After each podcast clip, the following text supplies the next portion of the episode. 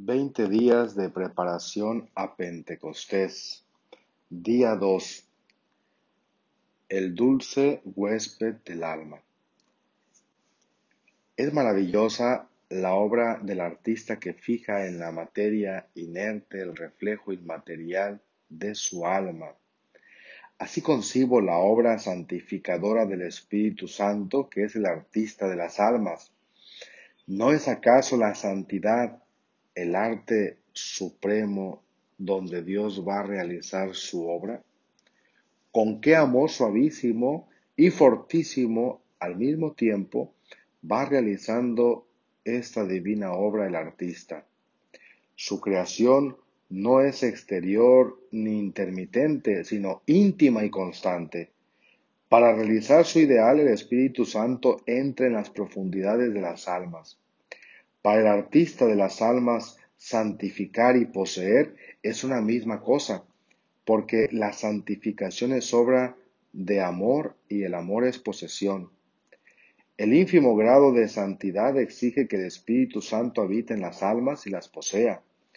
Y la suprema santidad es la suprema posesión que el Espíritu alcanza en un alma, la posesión plena y perfecta del amor. Por eso la primera relación que tiene el Espíritu Santo con las almas es la de ser el dulce huésped de ellas, como lo invoca la Iglesia al Espíritu Santo en la misa de Pentecostés. Sin duda que toda la Trinidad Santísima habita en el alma desde que ésta recibió la vida de la gracia.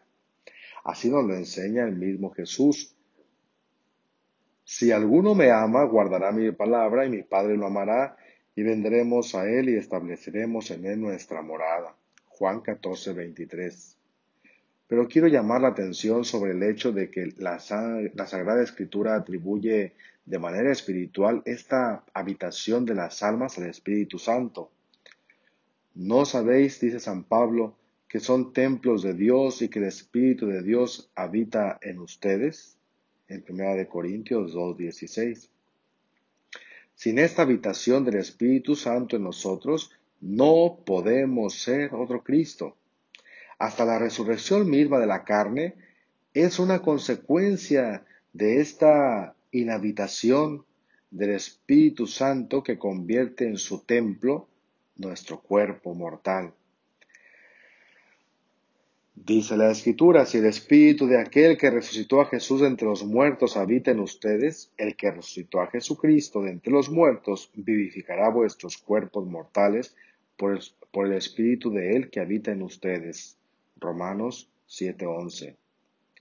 Y no es de manera transitoria su habitación, puesto que es un amor infinito no es un huésped pasajero que nos visita y se va, sino que establece en nosotros su morada permanente y vive en íntima unión con nuestras almas como huésped eterno. ¿Por qué se atribuye al Espíritu Santo esta habitación en las almas? Porque es obra del amor. Dios está en nuestras almas de manera especialísima porque nos ama. Qué hermoso pensamiento. El amor es así, unión, deseo de unión, como el Espíritu Santo es el amor infinito de Dios, a Él se le apropia este nombre delicioso, dulce huésped del alma.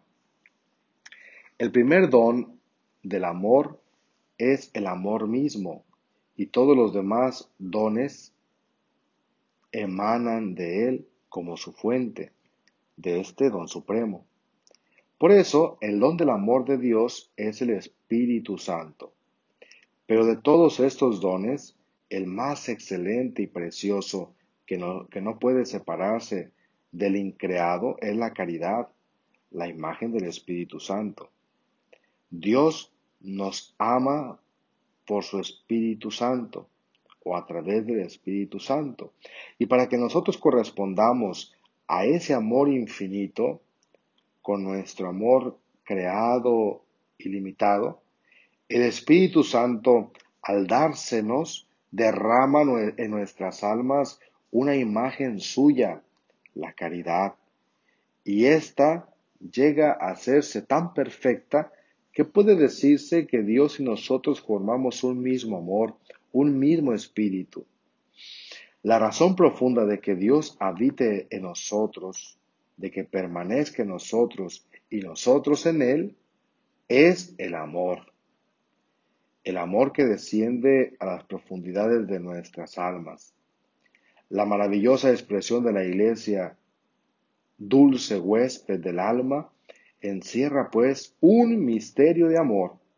Sin duda que también el conocimiento hace que Dios habite en nosotros como en su templo, pero no cualquier conocimiento, ni aun del orden sobrenatural hace que Dios habite en nosotros, sino solamente aquel conocimiento como experimental, que se llama sabiduría y que procede del amor y produce amor. Los dones divinos que pertenecen al entendimiento nos asemejan al verbo de Dios, que es la sabiduría engendrada por el entendimiento del Padre, y los dones que pertenecen a la voluntad nos asemejan al Espíritu Santo, que es el amor infinito. Podemos hablar muchas cosas más, pero quedémonos con estas ideas que irán descubriendo la economía de la obra santificadora de Dios en nosotros. Que este día baste reflexionar cómo el Espíritu Santo, que es el amor mismo del Padre y del Hijo, quiere habitar, quiere ser el dulce huésped de nuestras almas. Que tengan un buen día.